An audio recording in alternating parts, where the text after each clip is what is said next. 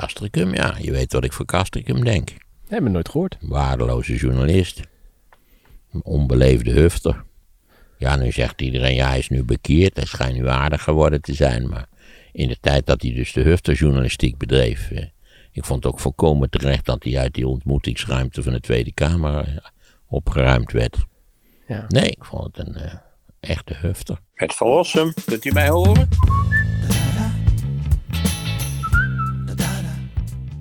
Obama moest al zijn telefoontjes inleveren. Hè? Die mocht, eh, mocht niet meer vrij bellen. Ja. Ja, daar, is, daar zijn de meningen toch over verdeeld. Het gaat nog eventjes over die sms'jes. Hè, jij zei eigenlijk stom in een glas water. Eh, Ja, ik was er niet zo van onder de indruk, want ik begreep dat er wel degelijk een, een ah, overigens dat werd op dat de dag zelf niet eh, aan gerefereerd, maar er is een heel systeem waarbij dit wel al, allemaal vastgelegd moet worden. Ja, eh, ik vind, dan, leg het dan zo vast, geef hem dan een particuliere, nee, laat ik het anders formuleren. Als die echt kwaad wil, hij, hij heeft een verschrikkelijk plan. Hij is van plan om, om Omtzigt ambassadeur in, in Moldavië te maken. Noem maar wat op. Dan gaat hij daar natuurlijk niet over sms'en, dat begrijp je wel. Hè? Of WhatsApp of wat een ander, een of ander. Natuurlijk niet. Hij gaat wandelen met degene die dat moet organiseren. En die gaat die wandelen op een winderige dag. En dan kun je, ja, dat is toch ook hoe spionnen werken en zo. En zolang je maar op die telefoon zit, ben je in feite ontzettend kwetsbaar. Vandaar dat Obama het ding in moest leveren. Hij mocht nog met twaalf kennissen bellen, geloof ik. Dus nee, als je kwaad wil, dan is dat altijd mogelijk. Hè?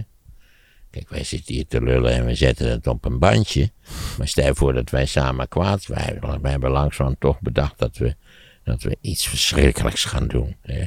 Dan gaan we dat niet zeggen. Nee, dan gaan we natuurlijk een eindje wandelen.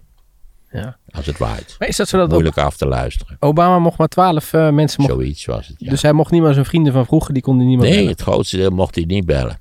Oh, dat wist ik helemaal niet dat dat, dat dan een regel Ja, was. hartstikke streng was dat. Want dat is hier niet zo. Rutte kan nog steeds met George Kelder bellen. Ja, dat, dat is waar, maar goed. Als hij met Jort iets verschrikkelijks samen zou willen doen, ze willen iets gaan opblazen, zal ik maar zeggen. Dan, eh, of andere verschrikkelijke dingen. Dan eh, gaat hij dat natuurlijk niet eh, sms'en aan Jort. Misschien eh, spreekt hij wel regelmatig. Ja, dan gaan ze op Terschelling gaan ze natuurlijk... eh, gaan ze, Nou ja, precies. Nee, het, het idee dat je dat... Moet eventjes weer de, de ding aanzetten. Dan gaat, de- gaat de Oh, auto oké. weer. Daar zit ook weer die app. Heb je die app ook? Nee, die heb ik niet. Vandaar dat ik. eh, ik ben een. Ik ben een. Hoe moet je dat zeggen? Ik heb even een parkeerobsessie. Frans Halstraat, hij staat er nog in. Kijk, dat is mooi. Frans Halstraat, start parking, daar gaan we. Heb je al eens een bekeuring gekregen hier? Nee, nog nooit. Ja, terwijl jij rijdt wel weet ik hoe vaak door de straat. Ja, maar ik zet dat ding nu aan. Wat een eigenaardig beroep ook eigenlijk, hè? Als je in zo'n karretje zit. Ja, de apparatuur zit boven op het dak. Ja. Het gaat allemaal is de computer gestuurd. Dat ding leest automatisch nummerborden. Ja. En die worden automatisch verwerkt door een ergens een of ander computersysteem. En die signaleren wanneer ze dat nummer, laten we zeggen, tweemaal zien, neem ik aan. Met, met Ja, dat is dus weer aangepast volgens mij. Je hebt dus nu, eh, hij rijdt één keer langs en dan moet je dus, heb je vijf minuten of zo, om het, het staat ergens, is dat uitgelegd. Ik weet het niet precies. Ja, nou ja, dan, en dan eh, moet je, ze kunnen ook eh, eh, registreren of ik mijn auto binnen het, het parkeergebied Ja, zet waarvoor ik een vergunning heb. Het is een soort van AI. Ja, ik zou graag de netto kosten van het, laten we zeggen, de handhaving willen weten. Nou, maar het levert natuurlijk wel, op zich is het wel slim, want ze rijden langs, het gaat veel sneller. Eh, volgens Nee, dat, dat, dat is natuurlijk, dat maakt de computer, maakt dat soort van dingen mogelijk. en de pakkans is veel groter. Ja, ik, ik heb ook een auto die leest borden langs de weg.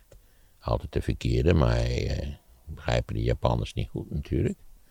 Dus je rijdt dat langs zo'n benzinestation, dan staat altijd een bordje dat je natuurlijk eerst 70, dan 50. En, dus dat, dat leest hij ook allemaal terwijl je voorbij rijdt. Dus die rijdt eh, lekker 100 op de grote weg en wat paf, dan zegt hij, ho ho, je moet nou 70 rijden. Maar dat is de inrit van de benzinestation. Ja. Ja, daar zie je de wondere wereld van de techniek. Die heeft ook zo zijn kleine kort tekortkoming. Eh, we hadden nog even over Jort en eh, de minister. Overigens ben ik enorm voor een parkeerboetesysteem hier in de buurt. We hebben ooit een tijd beleefd natuurlijk dat, er, dat je hier vrij kon parkeren. Dat was dramatisch. Toen was het Antonius ziekenhuis hier nog om de hoek. Nou, als je hier wegreden, stonden er zes auto's klaar om in, om in, in dat vak te gaan staan. Dus nu aan de randen van de, van de stad is dat zo. hè? Maar dan, Ja. gaan ze, dan gaan ze dat nu ook invoeren, Ja, parkeren. precies. Zo is het eigenlijk. Die, de parkeervlek heeft zich langzaam over de stad uitgespreid als een soort schimmelziekte. Want wat zij doen, zij zetten daar, hè, die mensen van het ziekenhuis, die gaan nu waarschijnlijk naar de rand van de stad. Daar parkeren ze de auto en dan hebben ze een fiets staan. En dan fietsen ze hier naar de binnenstad. Ik denk dat de, de vestigingen van het Antonius ziekenhuis, die hebben een parkeerterrein, neem ik aan. Ja, dat, precies. Maar er zijn ook genoeg kleinere Maar dit bedrijven. was de tijd dat, dat, het enorme ziekenhuis stond daar. Dat had helemaal geen parkeerterrein. Nee. Maar wat denk je dat je als je in de binnenstad woont, aan de Beeldstraat, of dat je daar werkt? Dan heb je of een vergunning, Ja, precies. mogelijkheid één. Maar als je er alleen maar werkt, stel je woont ergens in een dorpje en je werkt hier in de stad, dan zet je hem ook aan de rand en dan ga je op de fiets of zo met het over. Nou ja, zo was het vroeger hier in de straat. Dus die lui reden om half, half acht vaak de straat in. En dan deden ze de achterklep open, dan haalden ze zo'n vouwfiets uit. En dan lieten ze de hele dag de auto hier staan. En s'avonds om, eh, weet ik veel, om zes uur of om vijf uur kwamen ze weer terug. Ja, ja, ja. Ehm, er waren nog een paar opmerkingen van mensen die zeiden: ja, het is toch wel belangrijk dat dat gedocumenteerd allemaal wordt van Rutte. Want ehm, Dat vind ik ook. ja, oh, dat is precies Maar wat. daar vroeg ik naar. Hoe zit dat eigenlijk precies? Ja, En ik reageerde op, op een van die tv-shows. Waarin natuurlijk allerlei politici die ondersteboven vielen van de verontwaardiging dat hij dat gedaan had. Zonder dat iemand de moeite nam om uit te leggen of er wel een systeem is. En zo ja, hoe dat systeem dan eigenlijk precies werkt. Maar dat blijkt er wel degelijk te zijn. Dat is gekoppeld aan de archiefwetgeving. precies. Maar daar blijf ik bij mijn theorie. Als Rutte echt kwaad wil, dan gaat hij dat niet zitten mms'en. Nee, nee. Oh nee, sms'en is het. SMS'en, ja. MMS, Nou, dat nou- zijn die vieze chocolaatjes toch? Of niet? Ja, MMS is, eh dat is sms'en. Maar er was ook nog iemand die zei: van waarom gebruikt hij die Nokia terwijl hij vele modernere apparatuur voorhanden heeft?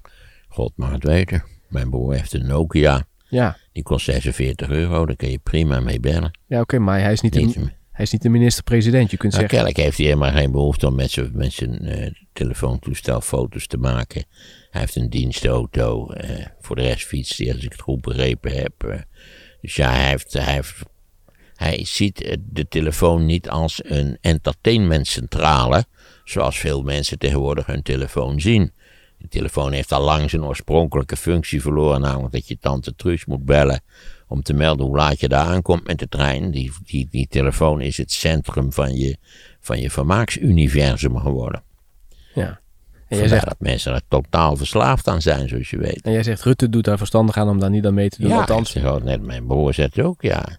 Mijn broer, die, zet, die Nokia die die heeft, van 46 euro, die zet hij ook meestal uit. Die zet hij alleen aan als hij iemand wil bellen, want anders wordt hij gestoord. Dat is gewoon aan, het- mijn broer die gaat ouderwets met zijn telefoon om. ja, je kunt er wel nog het spelletje Snake op spelen, hè? Waarschijnlijk, want Sam is vragen of er iets mee Met dat kan. slangetje. Maar dat heeft hij dan waarschijnlijk niet geprobeerd. Overigens heeft Rutte die telefoon niet meer, die Nokia. Die heeft hij nu weggedaan. Oh, heeft hem weggedaan. Ik was een, eh, een, een vervent Nokia-gebruiker van, heb ik al eens drie keer ge- uitgelegd geloof ik. Dat je dat ding maar één keer in de week hoefde op te laden. Dat dat klopt. fantastisch. Ja, ja, Dat dit ding moet ik, moet ik elke dag opladen in principe. ja. Ja, dat klopt. Hey, eh, Willy Broert Verquer, eh, eh, heb je die ooit ontmoet? Vragen mensen? Nee, die heb ik nooit ontmoet. En zijn stijl van journalistiek bedrijven, daar was ik geen liefhebber van.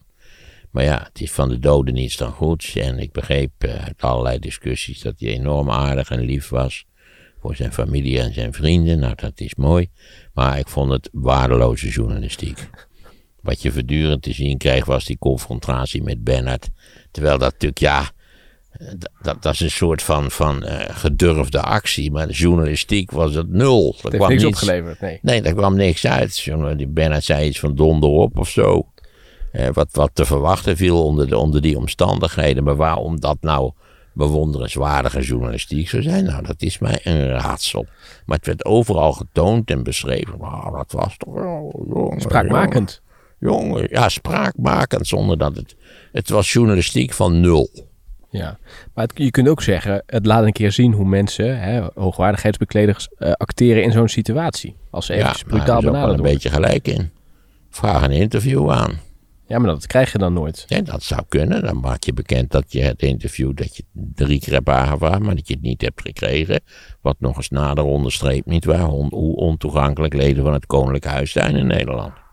Hè, met die hele poppenkast dat ze één keer per jaar voor de camera komen. Ja. Maar jij, jij kon ook niet genieten, zeg maar, of lachen om hoe Frequent dat deed. Nee, nee. Ik vond ook in de tijd met die schedels dat hij terecht bij brandpunt eh, eruit gedonderd was. Ja. Dat vond hij zelf uiteraard niet. Daar was hij ook nog emotioneel over. Nee, dat begrijp ik, ja. Had je iets beter onderzoek. Ja, natuurlijk wel allemaal sensatiezucht. Ja.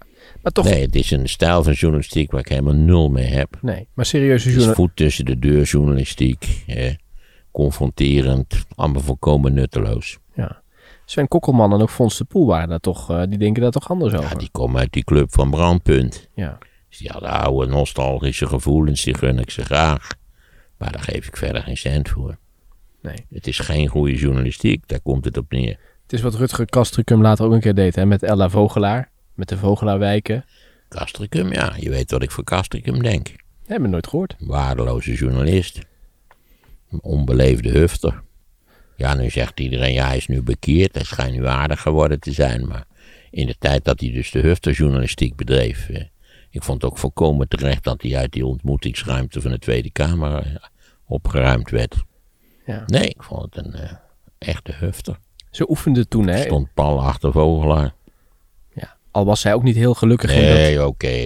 Ik zeg dat expres. Ja. Stond pal achter Vogelaar. Maar ze, hij, ze oefende in Den Haag toen... eh, de, eh, Goede journalistiek is niet dat je gaat bellen en, en een grote mond opzet en je voet tussen de deur zet. Dat is geen journalistiek. nee, dat vind jij sensatie zoeken. Ja, Ja, goed. want je begrijpt dat het alleen gebeurt met een camera erbij. Hè? Ja. Nee, dat doen ze niet als de camera niet is. Het is ook een soort van effectbejag. Ja, ook Tom Hofman is ook, zo heet hij toch? Die is ook niet heilig hoor. Wie is dat ook alweer? Tom Hofman.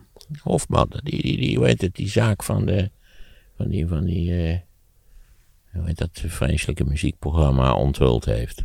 Oh, The Voice. Ja, Oh, Tim, Hofman? Tim Hofman, ja, ja. Oh, sorry, Tim Hofman. Ja, ja, ja. Ja, die zag ik ook nog eens zo'n zo'n voet tussen de deur scène doen. En, eh, ja, ik, eh, wat voor, ook als die man een boef was die die daarmee eh, tergde, dan nog is dat, dat heeft geen pas. ja. Dat was in Nijmegen, dat was een pandjesbaas. En die is toen... toen Ja, is die, ongetwijfeld de onbeschrijfelijke schurk. Pak het anders aan. Niet met de voet tussen de deur. Hmm. Niet, niet een soort, soort geweldssituatie uitlokken. Niet doen. En hoe vind je dan dat eh, Tim Hofman The Voice heeft aangepakt? Want daar heeft hij toch heel veel credits voor gekregen. Ja, volgens mij was dat eh, keurig journalistiek eh, onderzoekswerk. Dat, je, dat je met allerlei mensen gaat praten. Dat is journalistiek. Dat, je, dat heet in het Engels nog legwork. Dat er, dat er langdurig gedetailleerd onderzoek wordt gedaan. Niet één persoon wordt geïnterviewd, maar meerdere. Dat je altijd een second opinion hebt. Dat altijd iemand het kan bevestigen. Journalistiek is ook gebonden aan fatsoenlijke regels. Tussen de, de hufterigheid, hè, Rutger eh, tegen de minister van heeft u er van deze week nog lekker geneukt, dat is niet gepast. Ja, dat verzin ik niet, dat zulke dingen zei hij. Dat is niet leuk. Kijk, je lacht er toch om, maar het is niet leuk. Nee, omdat het Dat is ook de natuurlijk... reden dat ik niks met dat VI heb. Het is, het is, een, het is een wereld van hufters. Ja. Ja, Van maar, jonge mannen die niet deugen. maar daar kijken heel veel mensen naar. Dat is sowieso al een reden voor diep wantrouwen, zoals je weet. Succes moet je altijd wantrouwen. Maar de slimste mensen hebben ook heel veel kijkers. Zonder meer. Ook daar moet je afvragen, kijken ze wel met de juiste motieven. Ja. Die ook trouwens heel vaak melden op Twitter dat het een ontzettend leuk programma is, maar nog veel leuker zou zijn als Van Rossum zo spoedig mogelijk zou opdonderen. Nee, dat is een vrij vaste thematiek eh, op Twitter. Ja. ja. Ah, goed, je kunt je natuurlijk ook beredeneren dat die, die vaste talkshows, dat mensen daar wel een beetje op uitgekeken zijn. Met iedere keer dezelfde mensen en dezelfde verhalen. En dan komt een keer een ander programma, die pakken de anders aan en dat scoort. Ja, ik zou zeggen, schaf die talkshows af. Of, of maak. Zorg dat er maar één is of zo. Of twee misschien, maximaal. Het is natuurlijk als een soort schimmel woekert het over de, de- over de zenders. Omdat talkshows natuurlijk zo simpel zijn. Het kost niks. Je, je koopt een tafel. Oh, nu bedenk ik er ineens bij. Zouden ze niet zo'n hele grote tafel als Poetin? Ja. Dan kun je pas een tafel, dan kun je, dan kun je in principe... Kun, hoeveel mensen zou je daar omheen kunnen zetten? Ja, genoeg. Massa's. Want ze hebben nu al, omdat ze altijd veel te veel mensen uitnodigen, hebben ze zo'n zo'n zo'n tribune op de achtergrond. Waar dan mensen dan twee zinnen mogen zeggen. Weet je wel? Ja. Ja. Ja, en op een gegeven moment, dat is ja. als er een filmpje is, dan wordt er ook gewisseld. Hè? Dan, eh, dan moet je opeens van plaats veranderen. Ja, je moet voortdurend, man. Het is, het is een stoelendans. Daar heb je geen idee van hoe ingewikkeld dat is. Die vloermanager die werkt zich uit de naad om dat een beetje bij te houden. Die heeft ook een heel schema met pijlen en stoeltjes en gele, gele markeerdertjes en zo. Zo werkt dat. Ja. Ja, ik zou zeggen, jongens, stop daarmee. Nodig een beperkt aantal gasten uit. Ga dus niet vijf, zes thema's behandelen. Behandel er twee.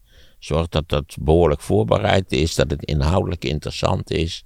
Zorg dat je de, een, een maatschappelijk relevante discussie houdt. Dat gelul over die versjes die ze de her en der zingen, dat kan altijd ergens anders wel gedaan worden. Daar wordt ruim voldoende aandacht aan besteed, maar dat heeft geen plaats in een talkshow.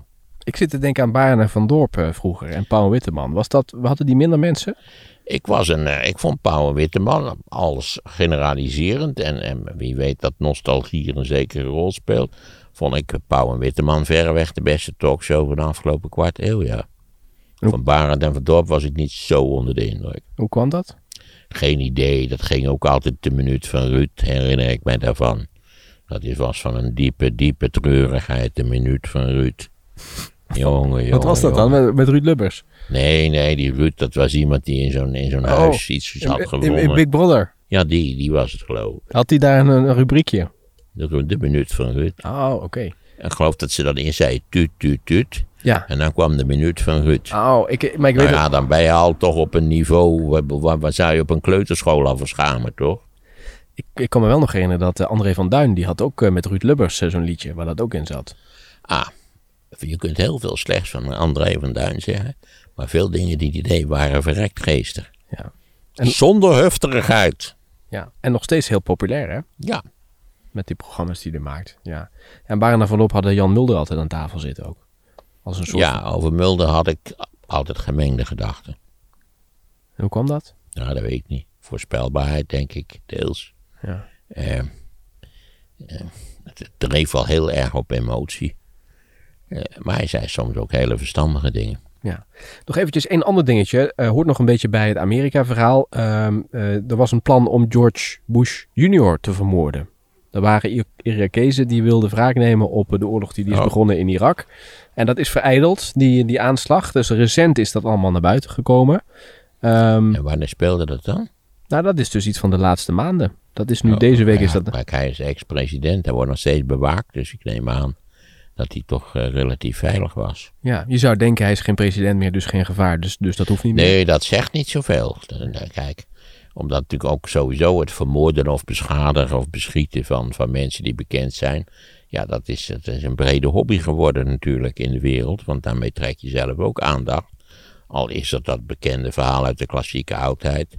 Hoe heet die pief ook alweer, die die tempel van Efeze geloof ik in de fik steekt. En, en dan zei hij ook, ja waarom heb ik hem in de fik gestoken? Omdat ik zelf beroemd wil worden.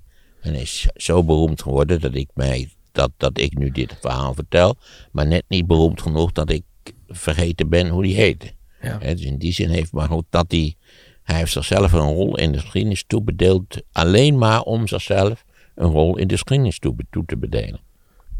Maar je ziet dus, dus dat dat toch bij heel veel mensen speelt, hè, die oorlog in Irak daar in het Midden-Oosten. Nu nog steeds. Ja, daar kan ik me wel levendig voorstellen. Ja, wat, je dan, wat iedereen zou moeten lezen, dat is pas ironisch. Is natuurlijk de, de toespraak die eh, Poetin ooit gehouden heeft op die veiligheidsconferentie in eh, München in 2007, waar die Amerika de mantel uitveegt en zegt van ja, jullie, iedereen moet zich behoorlijk gedragen in de wereld. Rules-based world. Hè? En jullie doen maar raak. Jullie trekken je nergens een reet van aan. Je gedraagt je niet naar het charter van de Verenigde Naties. Je negeert de wil van de Veiligheidsraad. Er gaan ze maar door. Deze unipolaire dwang, dat is schandelijk. Dat je denkt, zo, die tekst is kennelijk zoek geraakt sinds 2007. Want dan vertelt hij nauwkeurig alles wat hij nu gedaan heeft in allerlei opzichten. Ja. Dat is gek. Dus, eh, dat is heel vaak zo. Ze weten best dat, dat ze boefachtige dingen doen. Maar wat voor reden dan ook. eh, bij, hem, bij hem zal zeker een rol spelen. Bedoel, Amerika mag wel Irak aanvallen. En ik mag niks. Dat, dat is een beetje. hè, je voelt dat, je proeft ook in die, in die toespraak al zijn, zijn ressentiment. Hè? We worden wel heel. eh, wij zijn ook belangrijk, wij zijn ook machtig. Ja. Hè? Jullie hebben ons, ons op een hele lullige manier bedrogen. Zo is het. Toen we, toen we op de grond lagen, hebben jullie ons nog een trap nagegeven. Lees jij in de kwaliteitskranten nog iets over de toestand nu in Afghanistan? Nee. Afghanistan is uit het nieuws geraakt. Behalve dat, eh, dat ik eh, al die beloftes van de, van de Taliban. dat ze nu de vrouwen iets beter zouden gaan behandelen. die blijken allemaal nog helemaal geen enkele waarde te hebben gehad. Want stap voor stap mogen de meisjes weer niet naar school. En ze moeten met die lappenboel om, moeten ze naar buiten. Ze mogen niet meer naar buiten. En, nou ja, kortom. Voor, voor vrouwen in Afghanistan is natuurlijk maar één oplossing: dat ze vertrekken uit Afghanistan. Maar ja, dat is makkelijk gezegd. Hè? Ja. En moeilijk gedaan. Boetes ook voor mannen hè, die hun vrouw eh, ja, eh, zonder, zonder die... Ja, ja, god, het is, eh, ja, dan moet je natuurlijk uiteindelijk afvragen waarom de Taliban zo makkelijk gewonnen heeft hè, tegen een, een zeer modern uitgerust en goed getraind leger, wat niet zwaar bleek te zijn toen het puntje bij paaltje kwam. Wat in Irak in feite, in, natuurlijk, wanneer was dat? In, eh, nou, ook het geval was toen ISIS daar eh, in feite in een paar weken heel Noord-Irak en een heel Oost-Syrië veroverde. Allemaal met dezelfde oorzaak, namelijk dat zij wel konden vechten of wilden vechten. En de tegenstanders liever niet. Mhm, ja. Er zijn ook deskundigen, daar hebben het eerder wel een keer kort over gehad. Die zeggen ja, in Afghanistan, doordat alle aandacht nu naar Oekraïne gaat, eh, ja, daar ontstaat weer een nieuwe haat tegen het Westen. Ongetwijfeld. Alle haat tegen het Westen. In allerlei opzichten begrijpelijk daar. Dat is niet mooi wat het Westen in Afghanistan heeft aangericht. Dat had in principe anders en beter gekund. En de Amerikanen hadden, kijk, die, toen, toen natuurlijk eh, bleek dat Bin Laden die boel daar in Afghanistan georganiseerd had. Toen hadden ze natuurlijk twee eh, opties in feite, namelijk eh, zo snel mogelijk dat probleem elimineren uit Afghanistan. Nou ja, dat is tenslotte gelukt. Trouwens, Osama Bin Laden is gevlucht. En omdat de Amerikanen zo traag waren, is hij vervolgens jarenlang zoek geraakt tot hij in Abbottabad werd gevonden. Eh, en toen zei al een heel verstandig iemand, ik ben nou vergeten wie. Laten we er maar Colin Powell maar van maken, maar ik weet dat niet helemaal zeker. Die zei, kijk, we kunnen nu besluiten weer uit Afghanistan te vertrekken. Het praktische probleem wat aanleiding is voor onze aanwezigheid hier is nu opgelost. Of we kunnen besluiten om van Afghanistan een tweede Denemarken te maken. Iets, iets, iets met iets meer bergen en zo. En nog wat iets meer droogte dan Denemarken. Maar oké, dat kan. Maar dan moeten we er nu een half miljoen mensen naartoe sturen. En die moeten ook langdurig blijven om die samenleving in feite eh, op dat niveau te brengen. Waarbij je natuurlijk al heel snel met je ogen gaat draaien en denkt, eh, dat, dat is niet zo. Dus ze hebben altijd net precies te weinig gedaan om iets fundamenteel te veranderen. Daar komt het eigenlijk op neer. Ja. En vervolgens zijn ze veel te lang gebleven, omdat als je er eenmaal bent en jij besluit te vertrekken, dan ben jij altijd de schuldige. Hè? Dat is Biden natuurlijk ook overkomen.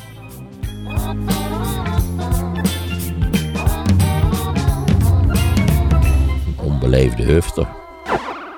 Eh, Hitler zelf heeft zich van het leven beroofd, waarmee ook alle conservatieve en elitaire krachten in Duitsland in feite tegelijkertijd van het toneel gevaagd worden. Maarten van over Hitler. Download het luisterboek via de link in de beschrijving.